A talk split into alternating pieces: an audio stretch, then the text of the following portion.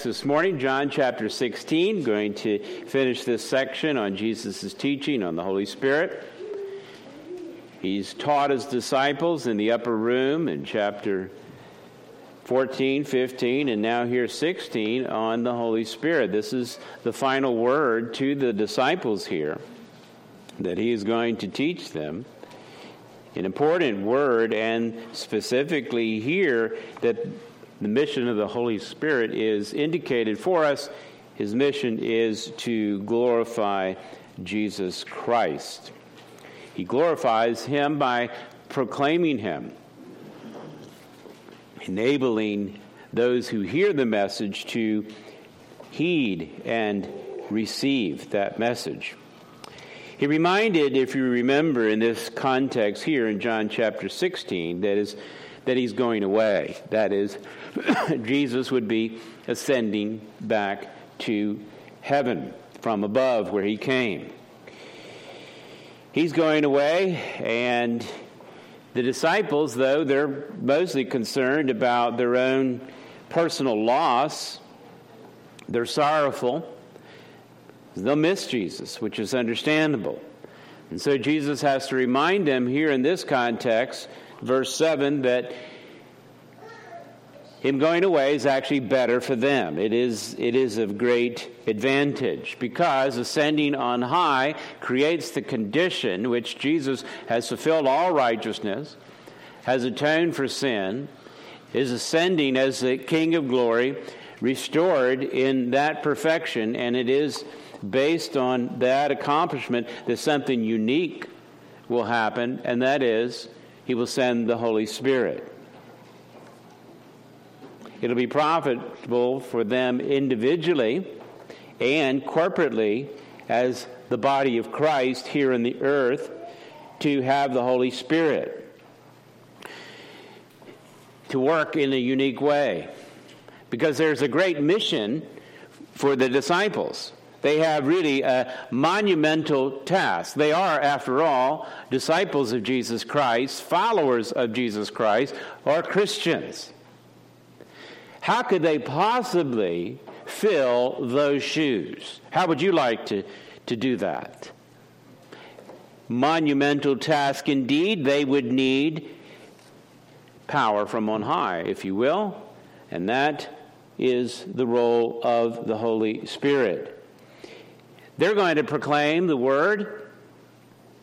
They're going to tell people about the judgment to come, about sin and unrighteousness, and point to the righteous one, that is Jesus Christ. But how will they convince, convince anyone?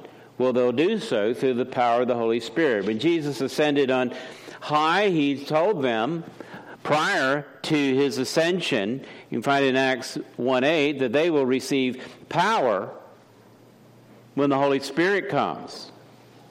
And they will be my witnesses in Jerusalem, Judea, Samaria, and to the ends of the earth, and might I add, to the end of the age. It is that Holy Spirit that will come along and provide the power behind the very message that is proclaimed by these disciples, these who are to follow in the steps of Christ they can't do it on their own. It is the convincing power then of the Holy Spirit who will use that proclamation of the word, not words of men's wisdom, but the simple preaching of the cross. The Holy Spirit will take that word and powerfully work. Paul recounts to the church at Colossae in Colossians 1:27 that him we proclaim, speaking of Christ, him we proclaim, warning every, everyone and teaching everyone with all wisdom, that is God's wisdom, that we might present everyone mature in Christ. And he goes on to say, For this I toil, struggling. Yeah, he's putting a lot of effort and energy into it for sure, but with all his energy that he powerfully works within me. Who is that? That's through the power of the Holy Spirit. No wonder Paul accomplished such great things. because it is the really the work ultimately of the Holy Spirit, who Jesus sends, who Jesus says is to your advantage. It's demonstrated here as the apostles turn the world upside down with the gospel. It is the Holy Spirit who empowers this proclamation then to accomplish the purposes for which it's intended. We now we should be able to discuss these things with people, debate various topics of the day, provide cogent arguments, factual evidence concerning truth.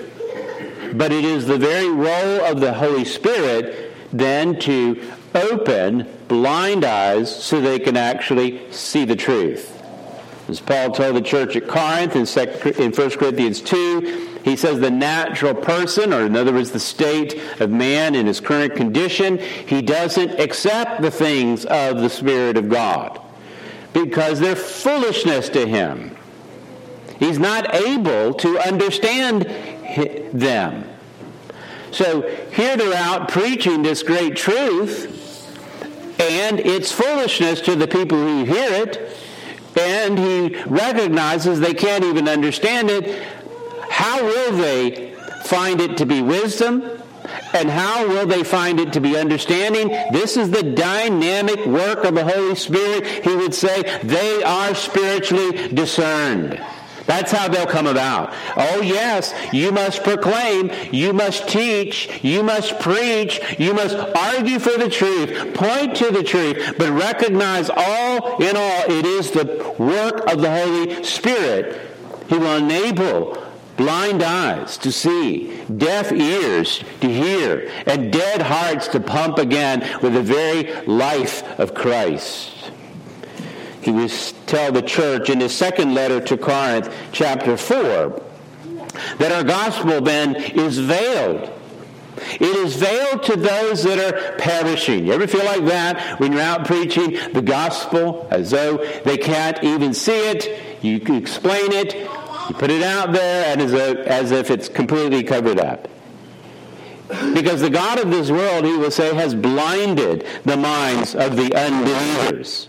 They don't have eyes, and then they've got a mask over their eyes. They can't see.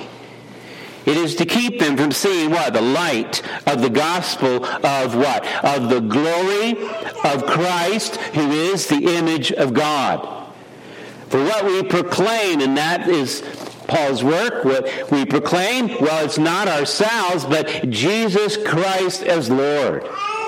And with yourselves as servants for Jesus' sakes. For God who said, let the light shine out of the darkness. This is God at creation. He said, let there be light. That's what he's pointing to. In that analogy, he says, he has shone in our hearts to give us the light of the knowledge of the glory of God in the face of Christ Jesus.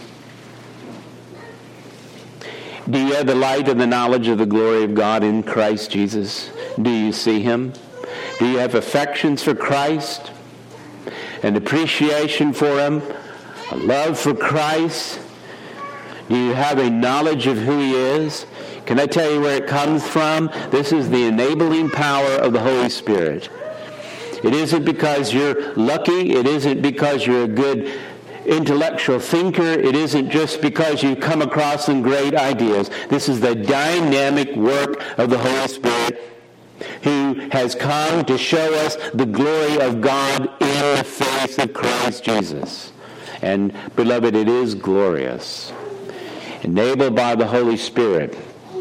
This is the work of the Holy Spirit to which Jesus points to now as he hands this off to the Holy Spirit who is to come as he teaches his disciples then and now. It is significant and important for us to know this. Note our key phrase it will be in verse 14. I'll read a little bit more of the context in a minute, but I just want you to highlight, circle, know at least this. Verse 14 he will glorify me. That's what the Holy Spirit does.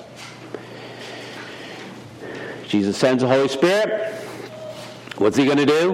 What is he doing then? What is he doing now?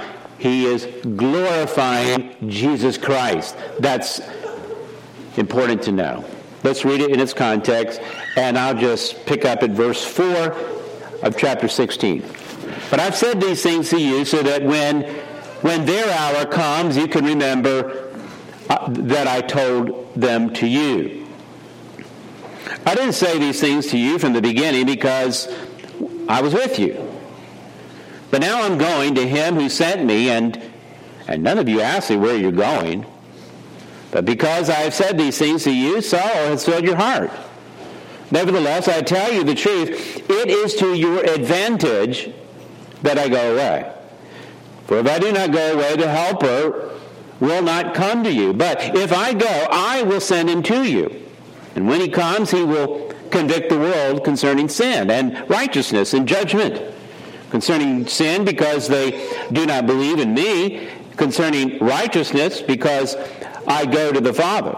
And you will see me, and you will see me no longer. Concerning judgment, because the ruler of this world is judged. I still have many things to say to you, but you cannot bear them now. When the Spirit of truth comes, he will guide you into all truth, for he will not speak of his own authority, but whatever he hears, he will speak. And he will declare to you the things that are to come. He will glorify me. For he'll take what is mine and declare it to you. All that the Father has is mine, and therefore I said that he will take what is mine and declare it to you. Let us pray. Oh, Father, I pray through the power of the Spirit, would you indeed declare these things of Christ to us? For some, it may be a first glimpse of the glory of Christ, and may they indeed, from their heart, confess him as Lord. For those of us who cherish Christ, may our cherishing be stronger. May our affections grow deeper. May our knowledge increase in Christ, that we might truly grow in grace and the knowledge of you. And may it be that which has a great and profound practical implication in all of our lives. I pray this in Christ's name. Amen. This step here that we're looking at follows the work of the Holy Spirit to the saints, as we talked about last week he will, verse 13, the Spirit of truth, as he's ex- described, just as Christ is truth, here the Spirit is truth, they're one and of the same essence. When he comes, he will guide the believers into that truth, that is, into Christ's truth. But notice verse 14, as I mentioned, here is the second aspect for the work of the Holy Spirit to the saints, and that all that he does will glorify Jesus Christ. Verse 14. He will glorify me. Glorifying here is, in this sense, is showing forth or revealing. That is, revealing that which is beautiful about Jesus Christ. That which is perfect in every respect. God is ultimately concerned with displaying his glory. The heavens declare his glory even now. All creatures do. They show forth the beauty of his handiwork, his design, and how he holds this together. But most of us function in great blindness. It will take the Spirit of God to be able to demonstrate and to show forth this glory. But this is ultimately what God is about. In our catechisms, we ask what's the chief end, that is the purpose of man. It's to glorify God, to show forth his glory and enjoy him forever. Uh, they go in hand in hand. It is great joy to see the beauty of who God is but turned in a different way than what would be the chief end of God His glory. As Paul would say, for, for from him and through him and to him are all things. To him be the glory forever and ever. Amen. The glory of God, I'd argue, is most fully seen by looking into the person of Jesus Christ. If you want to know what God is like, look to Jesus Christ. Particularly in his mission, you can see the attributes on display, his mission to seek and to save that which is lost, and by destroying the very works of the devil. At this point, I want to remind you that we can be confused about redemption. Salvation is not primarily about getting you out of the predicament that you're in on your way, condemned already to hell. It is really ultimately about God displaying his glory, showing forth his glory. What, what are aspects of it? Many. But here's some mercy, grace, forgiveness, patience, kindness. And it can go on and on and on. See, these are aspects of his glory, the beauty of his divine attributes. These can be most clearly seen as you look to Jesus Christ and as the Holy Spirit enables you, that is, enlightens you to be able to see the beauty of who Christ is. This was what Christ was about. Ultimately, his glory.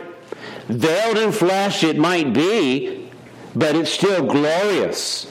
And there are glimpses of it in Scripture. In fact, certain points in time where something comes about and Jesus says, okay, it is now time for my glory to be manifest, to be put on display, to be shown forth. John 12, 23. When the shift has come for him to enter into Passion Week, he says, The hour has come for the Son of Man to be what? To be glorified. That is how he is going to explain and describe what we would call the Passion Week. His suffering, torture, really, rejection, suffering, pain, the crucifixion, his death, his burial, and yet his glorious resurrection. All of this is described as his time to be glorified. This is his accomplishment of the atonement for sinful men. The Holy Spirit will then point to that. In the garden, Jesus is praying in John 12 28. He says, Father, glorify your name. That's what he's about.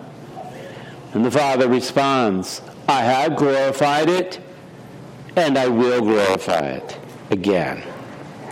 In the upper room, we just reviewed in John 13 when Judas is then sent out, the statement is made, Now is the Son of Man glorified, and God is glorified in him. If God is glorified in him, God will also glorify him in himself and glorify him at once. God is glorified. Judas is sent out. It's a preview of the destruction of that which is evil, the works of the devil, and Christ's glory is on display as he sends out Judas.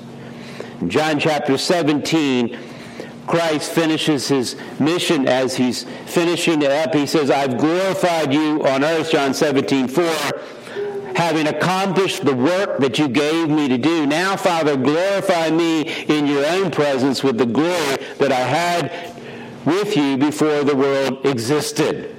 Remember, in the incarnation, he has the glory, but it's veiled in flesh. And now here, sitting on high, his glory will be shown in fullness.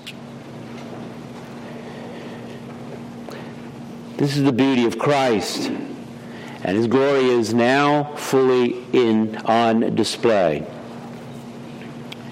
The work of the Holy Spirit, then, here in our text, as Jesus would say in verse 14,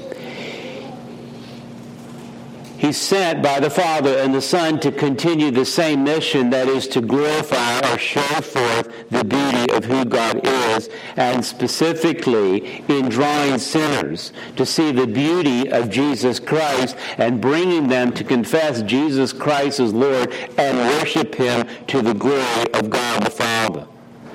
Redemption ultimately is centrally focused on Jesus Christ.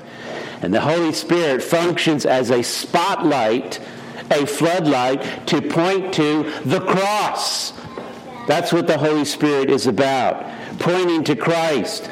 Jesus Christ alone is prophet. Listen to him. He is priest interceding for you, and he is King of kings and Lord of lords. He is the only mediator, and is one of the reasons we use this phrase from a Reformed perspective, that that is solus Christus, that is Christ alone. The Father sends the sent the Son to reveal the glory of God, and the Holy Spirit then illuminates that glory. He will glorify me, as the Scripture says. That is, glorify Christ. Secondly, in our text, notice verse 14 of John 16. He will glorify, show forth, that is declare, and specifically the object, let me focus on, it is on Jesus Christ, as I've already alluded to. This is the opposite of magnifying and glorifying himself. That is, he's not going to glorify himself, show forth himself the task of the Holy Spirit is to show forth Christ. So, in that respect, he minimizes himself. A number of theologians describe then the Holy Spirit, the third member of the Trinity, not that it's any lesser, but that he functions more or less like the silent member. Or some have said the shy member. Not that he's shy about anything. But the, the point is this the work of the Holy Spirit is to do what? Is to magnify Jesus Christ, it isn't to magnify himself.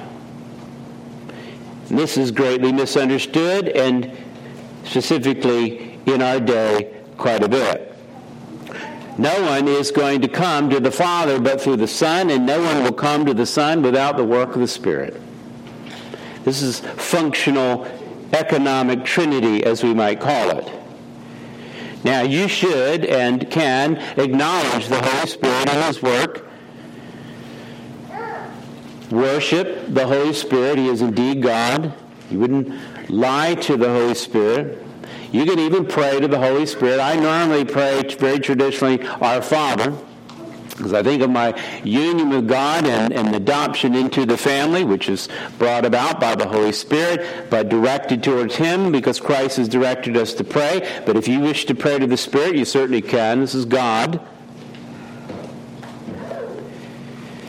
But you have to remember in all of that, His role, His mission is to show forth and declare not Himself, but Christ. That is, to make Christ known. And today, this is where charismatics and Pentecostals have very much missed the mark. It's a bit telling when you see that they have a tendency to emphasize a dove or flames of fire tongues rather than the cross. The Holy Spirit is going to point to Christ. And if you want an icon, choose the cross. He isn't going to draw attention to himself. And if he does, you can already see something is misguided. Now, for years, I've thought about this and really thought of the charismatic movement in a bit more benign thinking. Uh, much of it is wrong and so forth, but like a lot of things, I mean, the gospel is intermingled there. I do think it clouds the gospel at times. But I've come to think in more recent days that it is much more than something that's just theologically wrong but I think it's totally misdirected, particularly in focusing on the work of the Holy Spirit and what is emphasized.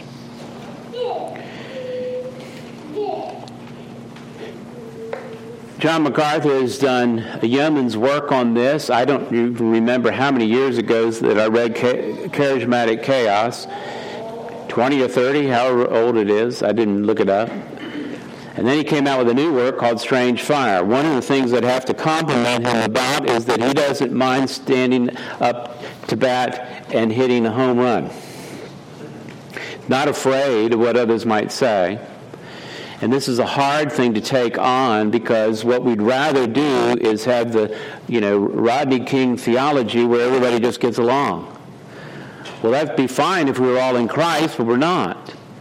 And there's great danger out there And the apostles have constantly told us to be aware of false prophets, and this is a great way in which the Holy Spirit's role, as I thought about it now, particularly in the text, of what his objective is, this is taking his role and really blaspheming God. Because if you don't wind up focusing on Christ, you've totally missed the mark. And there's no salvation any other way. There's no mediator between God and man other than the person of Jesus Christ. We'll be talking about this to a greater length on our Wednesday. I encourage you to participate. We can chat about this a little bit more. We happen to be going through church history on Wednesday nights, and we're right here in 1900s as the beginning of the Pentecostal movement. But let me just read a couple selections, if I have time here, from MacArthur's work and comment here in his book called Strange Fire. I recommend uh, getting it. In it, he, he states this The charismatic theology has turned the evangelical church into a cesspool of error and a breeding ground for false teachers. It has warped genuine worship through unbridled emotionalism, polluted prayer with private gibberish, contaminated true spirituality with unbiblical mysticism and corrupted faith by turning it into a creative force for speaking worldly desires into existence. By elevating the authority of experience over the authority of Scripture, the charismatics movement has destroyed the church's immune system, uncritically granting free access to every imaginable form, imaginable form of her- heretical teaching and practice. Put bluntly, charismatic theology has made no contribution to true biblical theology or interpretation. And rather, it represents a deviant mutation of the truth. I agree with him. Because think about it, it doesn't point to Christ. That's the problem. Like a deadly virus, he goes on, he gains access into the church by maintaining a superficial connection to certain char- Christian characteristics. But in the end, it always corrupts and distorts sound teaching. And the resulting degradation, like a doctrinal version of Frankenstein's monster, is a hideous hybrid of heresy, ecstasy, and blasphemy, awkwardly dressed in the tattered remnants of evangelical language. It even calls itself Christian, but in reality it's a sham, a counterfeit form of spirituality that continually morphs as it spirals erratically from one error to the next. I wish he would tell us what he really thought about him. he goes on, and I think his point's worth noting. The incredible irony is that those who talk the most about the Holy Spirit generally deny his true work, and that's what I'm getting at. It's a denial of his true work. What is his true work? He will glorify Christ. That's what you should walk away with to learn and know of Christ. And that's what changed my thought to think this is not a small thing, this is a big thing because Christ is hidden. And the work and the power of the Spirit then is, is blasphemed, if you will. They attribute all kinds of human silliness to him while ignoring the genuine purpose and power of his ministry, freeing sinners from death, giving them everlasting life, regenerating their hearts, transforming their nature, and empowering them for spiritual victory. Confirming their place in the family of God, interceding for them according to the will of God, sealing them securely for their eternal glory, and promising to raise them from to immortality in the future. To promulgate a corrupted notion of the Holy Spirit and his work is nothing less than blasphemy. It's not benign, it's blasphemy. Because the Holy Spirit is God. He's to be exalted, honored, and adored along with the Father and the Son. He is to be glorified at all times, for he is and he does. He is to be loved and thanked by those he indwells, but for that to occur, he must be worshiped in truth. It's a sad twist of irony that those who claim to be the most focused on the Holy Spirit are the ones actually doing the most to abuse, grieve, insult, misrepresent, quench, and dishonor Him. And how do they do it? By attributing to him words he didn't say, deeds he didn't do, phenomena he didn't produce, and experiences that have nothing to do with him. They boldly plaster his name on that which is not his work. In Jesus' day, the religious leaders of Israel blasphemy, blasphemously attributed the work of the Spirit to Satan. The modern charismatic movement does the inverse, attributing the work of the devil to the Holy Spirit. Turn to 1 John chapter 4. 1 John chapter 4, I'll give you a little another mini sermon. You may want to take a note. I won't preach this one, although I'd like to. Jonathan Edwards dealt with a false understanding of the Holy Spirit in his day, the Great Awakening. It was a day in which many truly came to Christ See, the outpouring of the Holy Spirit is repentance and faith. You'll find that in the book of Acts, and you'll find that in various periods of history. But along with that, there's also a counterfeit. Although when Jonathan Edwards preached sinners in the hands of an angry God, and by then, by by the way, there was not uh, any emotionalism with it. If I was preaching and you guys would just really would feel the emotion, this is just who we are, I guess, in our culture. And there, there he was just reading and he couldn't, as I understand it, he couldn't even finish reading through it. And there were people falling on the ground wanting to repent and believe and be saved. It was truly a work of the Holy Spirit. But along that, and he had great concerns, and that many were, were not truly being convicted by the Holy Spirit to confess Jesus as Lord. They were just following kind of group thing, right? They, they were all jumping in. And then some of them were engaging in very, various um, responses and so forth that, that might have been their own emotional expressions, but not really a true conviction of the Holy Spirit. And so he wrote a book and challenged the folks to think about those things, to, to see, okay, what does it look like for the Holy Spirit to magnify, to glorify Jesus Christ? And in his style, he used the exposition of Holy Scripture as a test for that very thing. Turn, if you're there, not there, turn there. 1 John chapter 4. 1 John chapter 4. And the Apostle John, same one who wrote this gospel, John, that we're going through, wrote this under the inspiration of the Holy Spirit. Beloved, don't believe every spirit, but test the spirits to see whether they are from God. For many false prophets have gone out in the world. So Get it? He said there's, there's some things that are true and some things that are false. So how do you measure and how do you how are, are you going to go about testing that? And in the exposition here, he gives you a way to test it. Let me enumerate it for you. And then I'll show you where he found it in Scripture here in this text. Number one, this is how you know it's the Spirit of God. How would you know it's the Holy Spirit then working? He's going to exalt Christ, so what would that look like? Verse 2 Every spirit that confesses Jesus Christ has come in the, has come in the flesh is from God.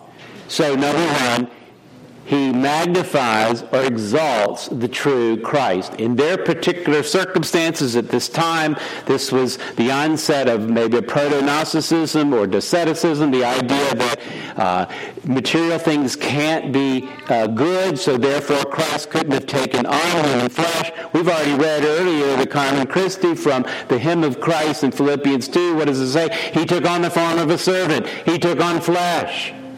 He was born of a Virgin Mary. Scripture has been clear about that, and yet here teachers were teaching a false doctrine. And how is that measured? Because it presents a false Christ. So the true work of the Holy Spirit is going to produce a true Christ. Many in the charismatic movement have a false view of Christ. A lot of aberrant theology is thrown on there. Here's number one. How do you know it's really the Spirit's work? Because he exalts Christ and he exalts the true Christ. Second aspect here in our text here, if you notice, um, look down, well, he goes on and, and, and delineates, that would be John in here, that is, that which is opposite to it, by the way, is the spirit of Antichrist, verse 3 the spirit of Antichrist. So he didn't think lightly of it either, by the way. It's blasphemy to present a Christ that is not of Scripture. But the second test can be found in verse 5. They're from the world and they speak of the world. That is, those that are given a false view and where the Spirit is not working, they speak from the world. And the question would be, does it oppose worldliness? And this is not just in your lifestyle choices, this is in worldliness thought, worldliness thinking, the ideologies that come from the heart of man and the, ultimately the devil, Antichrist, but that are not Christ's words. So they speak worldliness. And number three, verse 6, John said, We're from God. That is, we're, we're an apostle. We, we've been given the words of God, and he wrote it down. He wrote this Gospel of John. He's writing this epistle. He'll write the book of Revelation. All of this has been given to John. How? By the Holy Spirit who inspired him to write it, right? And you can tell because they will listen to us. Whoever knows God listens to us. Whoever is not from God doesn't listen to us. They will not hear the apostolic message that is put in Scripture. They reject the scriptures. And the point is, the Holy Spirit will always point back to the scripture. Okay? This is what I attempt to do. I have a lot of ideas about a lot of things, but I hope, and some things we ha- may have to uh, agree to disagree on, but in the end, is the authority by which we're going to point to is the scriptures. And that's how you know it's the work of the Holy Spirit. Yes, you want to examine the scriptures to see if they're so, but that is our, our source, not our own mind, not our own ideas and ideology. Everything relates to the scriptures, and this is where the Holy Spirit is going to, as we've talked before, guide you in what? All truth. He will bring out remembrance of what Christ has said. Number four, does it elevate then the truth? Following in verse 6 here, by this we, we know the spirit of truth and the spirit of error. Who's the spirit of truth? It's the Holy Spirit. The truth then is elevated. And finally, number five, his test was, well, does it produce a love for God and a love for one another? Verse 7. Beloved, let us love one another, for love is from God. And whoever loves has been born of God and knows God. In the end, we're not talking about a superficial affections for one another, but a true love for one another in the body of Christ. Did you get that? His test then to test the what is being proclaimed is does it exalt the true work of Christ? Does it oppose worldliness? And this would include thought. Does it point people to the Scripture? Does it actually elevate the truth? Is that what's magnified? Because remember, Christ indeed is the truth. And does it produce a love for one another that is ultimately founded in Christ?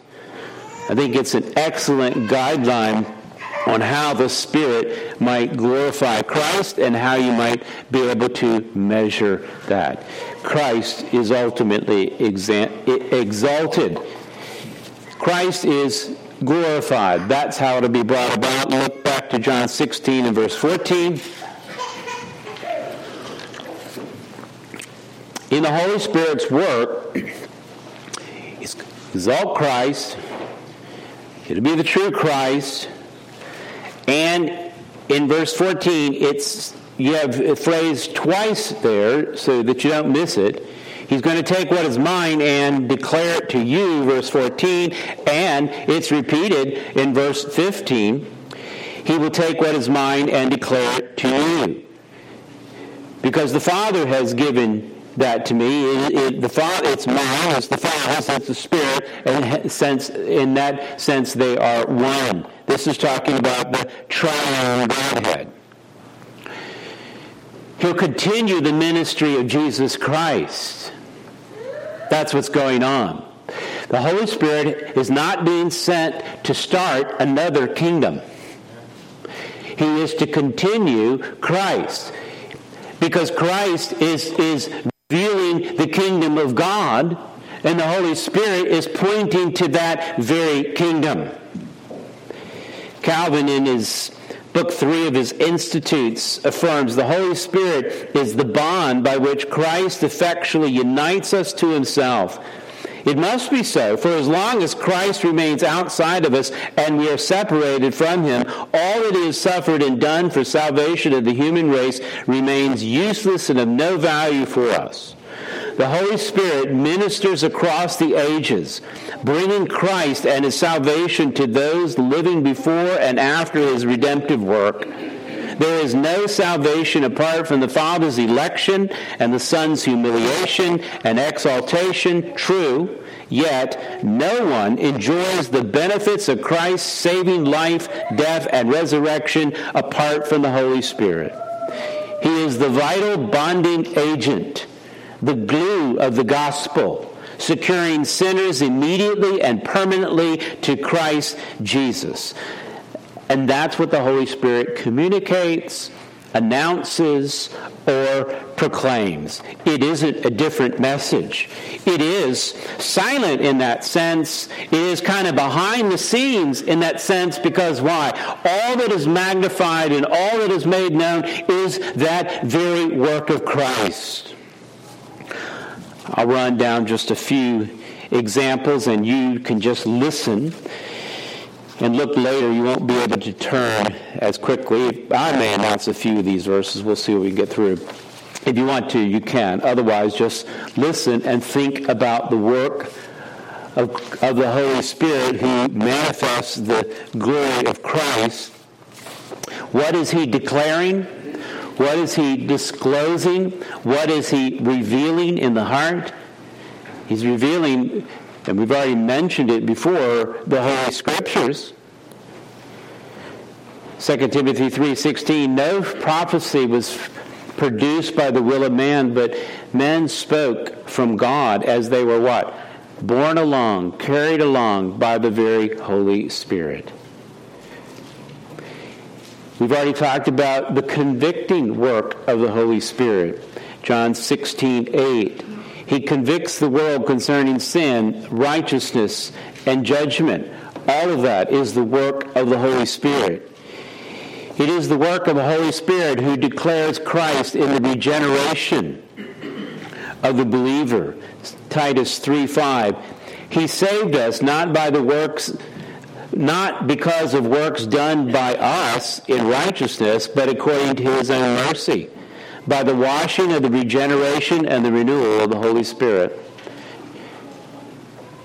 You won't come to God through, without this work of this vital work of the Holy Spirit.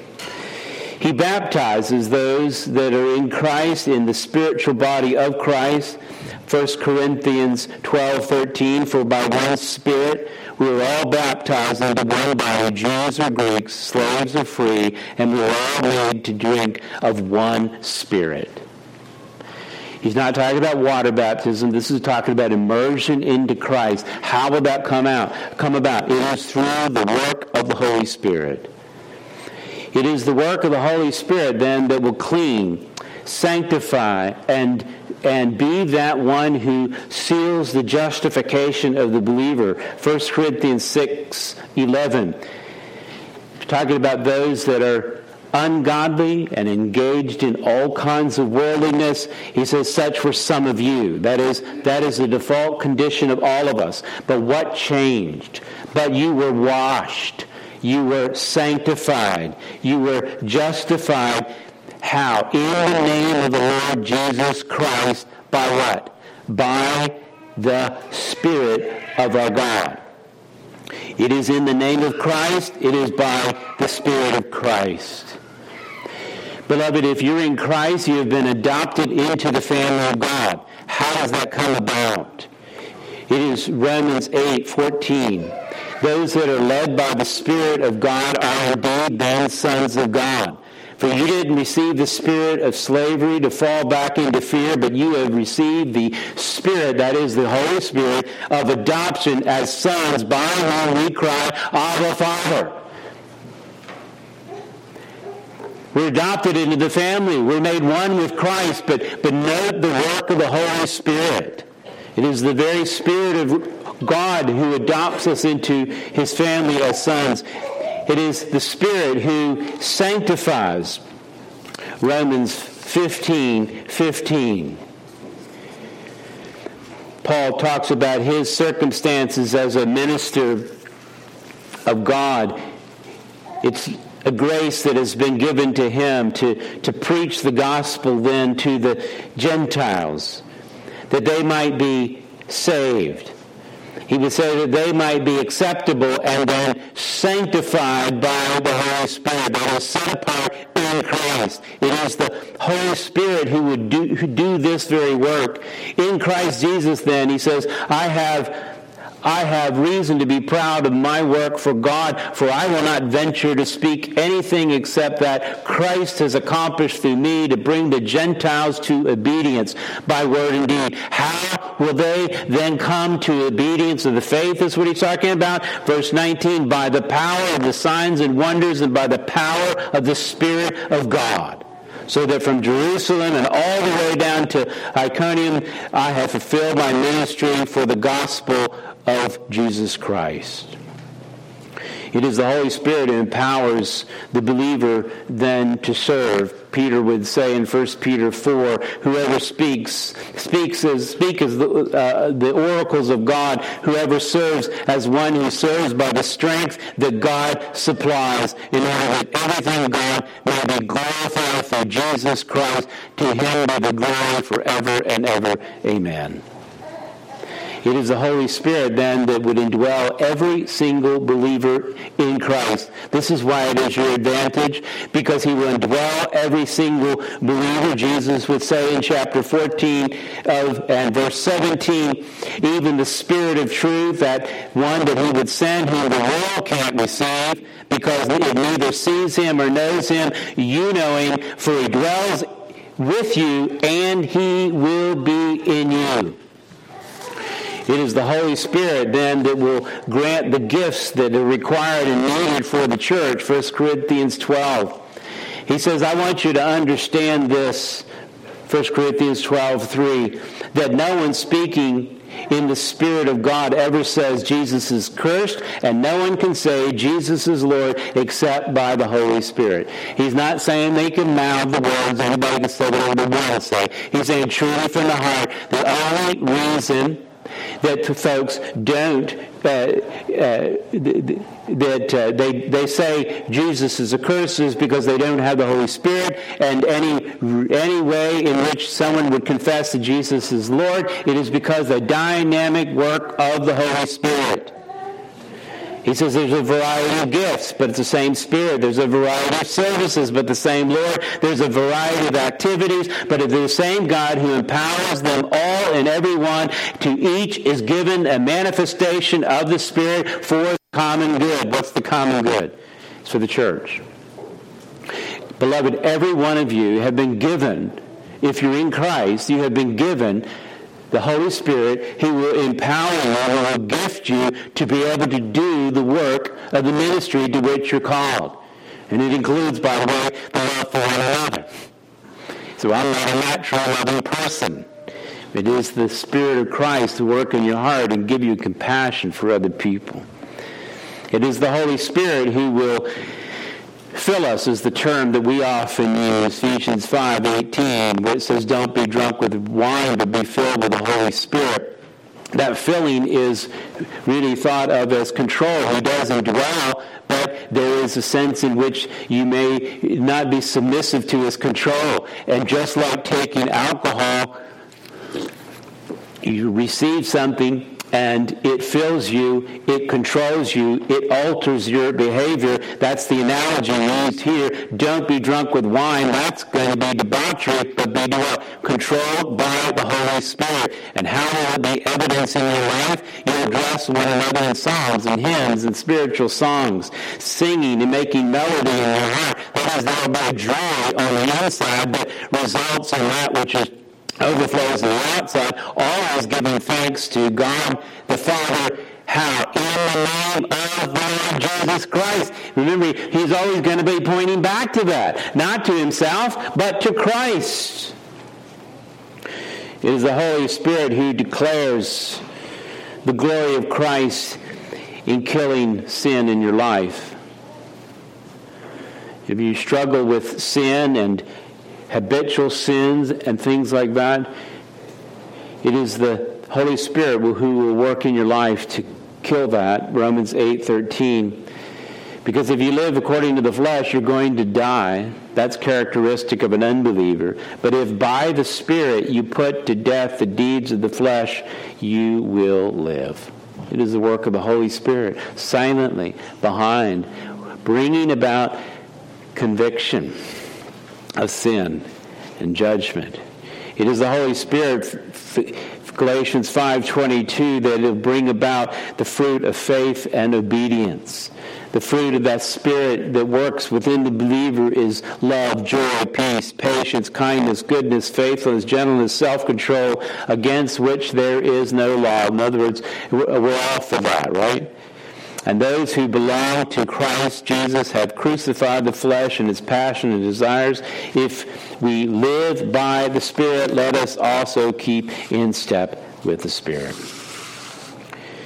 It is the Holy Spirit who will declare the words of Christ by guiding you in the truth, as I've alluded to already in the scriptures in John 16, verse 13. He will guide. He won't speak of his own authority. That is, going to speak in the same essence, not something new, but bring that to remembrance of Jesus Christ and the teaching of Jesus Christ. It is the Holy Spirit. The Spirit, Paul would say in Ephesians 1, the Spirit of wisdom and revelation of the knowledge of Jesus Christ. It is by the Holy Spirit that you will have your eyes and your hearts enlightened, that you may know what is the hope to which he has called you, and what are the riches of the glorious inheritance of the saints. It is by the Holy Spirit Ephesians 3:18 that you can have the strength to comprehend with all the strength with all the saints what is the breadth and length and height and depth and to know the love of Christ that surpasses all knowledge and that you might be fulfilled filled in the fullness of God. He does a lot more than we can imagine. And I can go on and on and on and on and on. Don't miss the work of the Holy Spirit. It's not nonsense. It's not gibberish. It's not foolishness. This is absolutely serious. If you want to exalt Christ in your life, see the work of the Holy Spirit work in your life, and one of my favorite aspects of his work, Ephesians 4:30, the Spirit of God by whom you were sealed for the day of redemption. He has a lot of work to do, a lot more that we can even discuss. All of this is behind the scenes. You probably don't think about the Holy Spirit doing this and, and more constantly because his goal, his role, his mission is to do what? Glorify Christ. He is to shine the light on Jesus Christ because without the Holy Spirit, you would remain in absolute darkness. You see Christ?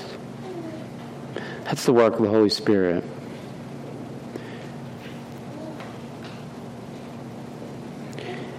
Now you know why it's to your advantage that Jesus sent him. There's a lot more than you think about. Jesus put it this way He's going to glorify me. Let us pray. Our Father, I do pray that Christ would be exalted in all our life. We want this to happen, but it needs to happen dynamically through your power. And so I pray for those that are outside of Christ, even right now, that they may get a glimpse of his glory. For those that have been wandering a bit and attracted by lesser things, I pray that Christ would be more glorious even now. I pray what all that Christ has declared will be declared to our very hearts through the power of the Spirit. And we trust you for that. May you be exalted in this day, I pray in Christ's name. Amen.